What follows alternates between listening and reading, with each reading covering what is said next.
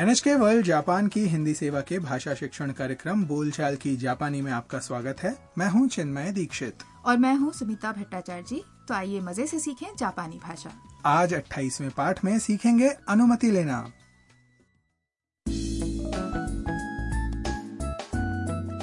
चीनी फोटोग्राफर मिया काम के सिलसिले में कामाकुरा आई है वहाँ एक मंदिर में पियानो की प्रस्तुति चल रही है तो आइए सुनते हैं 28वें पाठ की बातचीत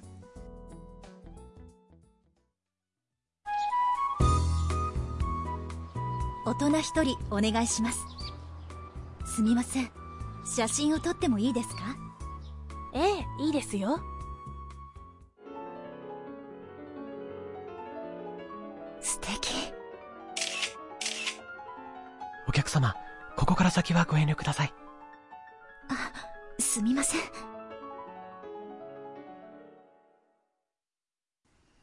अब इस बातचीत को फिर से हर वाक्य के अर्थ के साथ सुनते हैं पहले मिया ने प्रवेश द्वार पर कहा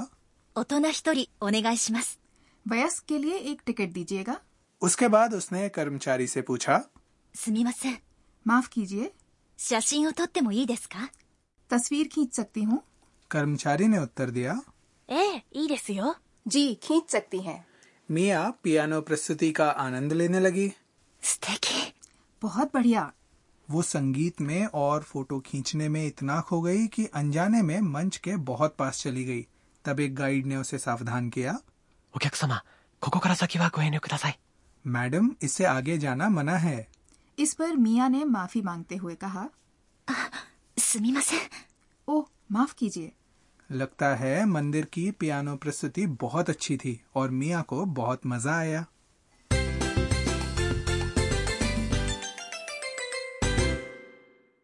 आज का मुख्य वाक्य है 写真を撮ってもいいですか यानी तस्वीर खींच सकती हूँ ये वाक्य सीखकर आप कुछ करने की अनुमति मांग सकेंगे इस वाक्य में 写真 का अर्थ है तस्वीर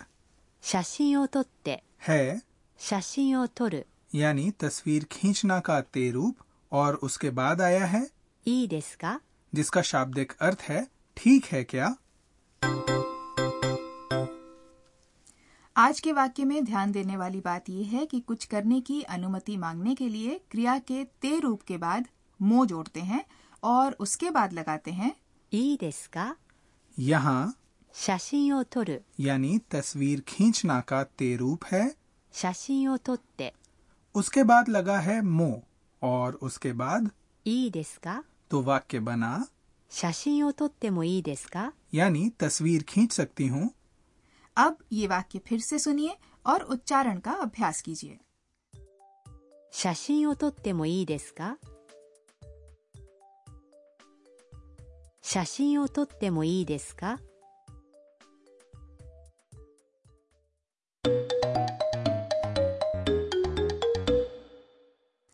अब एक छोटी सी बातचीत सुनते हैं जिसमें एक ग्राहक दुकान में कुछ करने की अनुमति मांग रही है この服試着してもいいですかもちろんです。 पहले महिला ने पूछा この服試着してもいいですか ये कपड़े पहनकर देख सकती हूँ यहाँ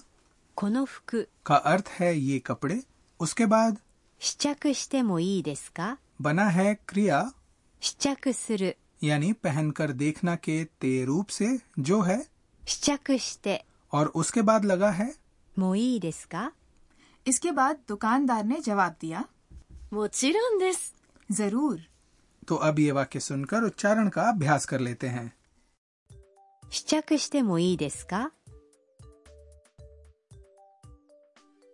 この服、試着してもいいですか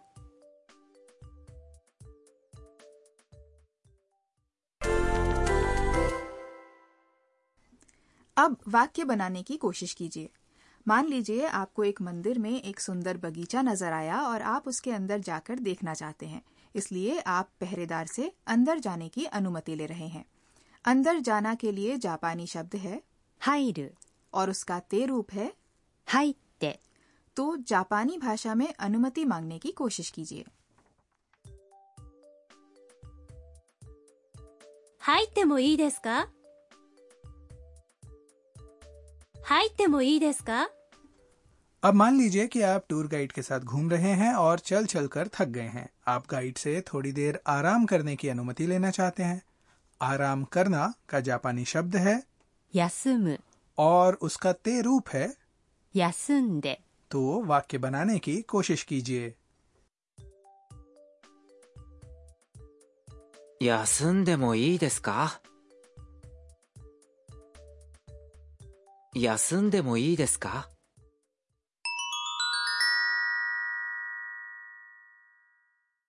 अब बारी है कुछ संबंधित शब्द सीखने की आज की बातचीत में मिया ने टिकट खरीदते समय कहा 大人一人 यानी एक वयस्क इसके दोनों शब्दों को अलग अलग समझें तो ओतोना का अर्थ है वयस्क और हितोरी का मतलब है एक व्यक्ति यहाँ हितोरी लोगों की संख्या गिनने का विशेष तरीका है तो आइए इसकी एक से दस तक की गिनती सीख लेते हैं एक व्यक्ति 一人 दो व्यक्ति 二人 तीन व्यक्ति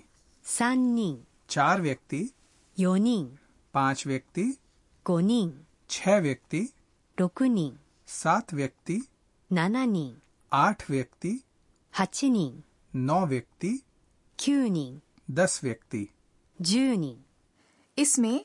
एक व्यक्ति और दो व्यक्ति के शब्द उसके बाद की गिनती से थोड़े अलग हैं इनका उच्चारण है 一人二人 जबकि बाकी शब्दों में गिनती की आम संख्या के बाद 人 जुड़ता है चार व्यक्ति का शब्द भी थोड़ा सा अलग है क्योंकि आमतौर पर चार को जापानी भाषा में कहते हैं 四 लेकिन निन जोड़ने पर शब्द बनता है 四人 न कि योन निन इसके अलावा सात व्यक्ति बोलने के लिए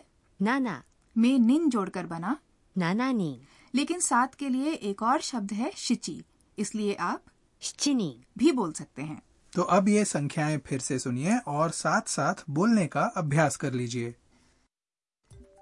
एक व्यक्ति 一人 दो व्यक्ति 二人 तीन व्यक्ति 三人 चार व्यक्ति 四人 पांच व्यक्ति 五人 छह व्यक्ति 六人 सात व्यक्ति 七人 आठ व्यक्ति 八人 नौ व्यक्ति 九人 और दस व्यक्ति 十人 और अब आज की बातचीत एक बार फिर से सुन लेते हैं 大人一人お願いしますすみません写真を撮ってもいいですかええ、いいですよ。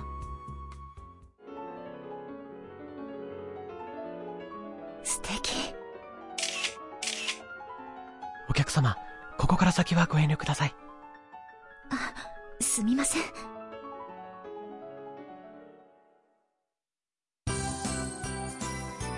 マイクと一緒にポップカルチャー अब हम लेकर आए हैं अंश माइक के साथ पॉप संस्कृति जिसमें आज का विषय है जापानी संगीत जापान में संगीत की बहुत सारी विधाएं हैं जैसे जे पॉप एनिमेशन गीत और एंका गीत यहाँ सदियों से चला आ रहा पारंपरिक संगीत भी है जिसमें कोतो शामीसेन और वादाइको जैसे पारंपरिक वाद्य यंत्रों का इस्तेमाल होता है केवल जे पॉप के क्षेत्र में भी आइडल ग्रुप रॉक बैंड आदि विभिन्न विधाएं शामिल हैं और जापान भर में पूरे साल बहुत सारे संगीत महोत्सवों का भी आयोजन होता है जिनमें देश विदेश के संगीतज्ञ भाग लेते हैं ये मुख्य रूप से गर्मियों में ज्यादा होते हैं इनके लिए पहाड़ी क्षेत्रों में या बड़े उद्यानों में अस्थायी मंच लगाए जाते हैं और कुछ उत्सव तो देर रात तक चलते हैं ऐसे बड़े उत्सवों में बहुत मजा भी आता है और लोग एक ही जगह तरह तरह के संगीत का आनंद भी ले सकते हैं दोस्तों आशा है बोलचाल की जापानी का आज का पाठ आपको पसंद आया होगा अगले पाठ में मिया हारूसान हाउस लौटकर इस पियानो प्रस्तुति के बारे में बताएंगी और एक खास बात का पता चलेगा तब तक के लिए सायोनारा।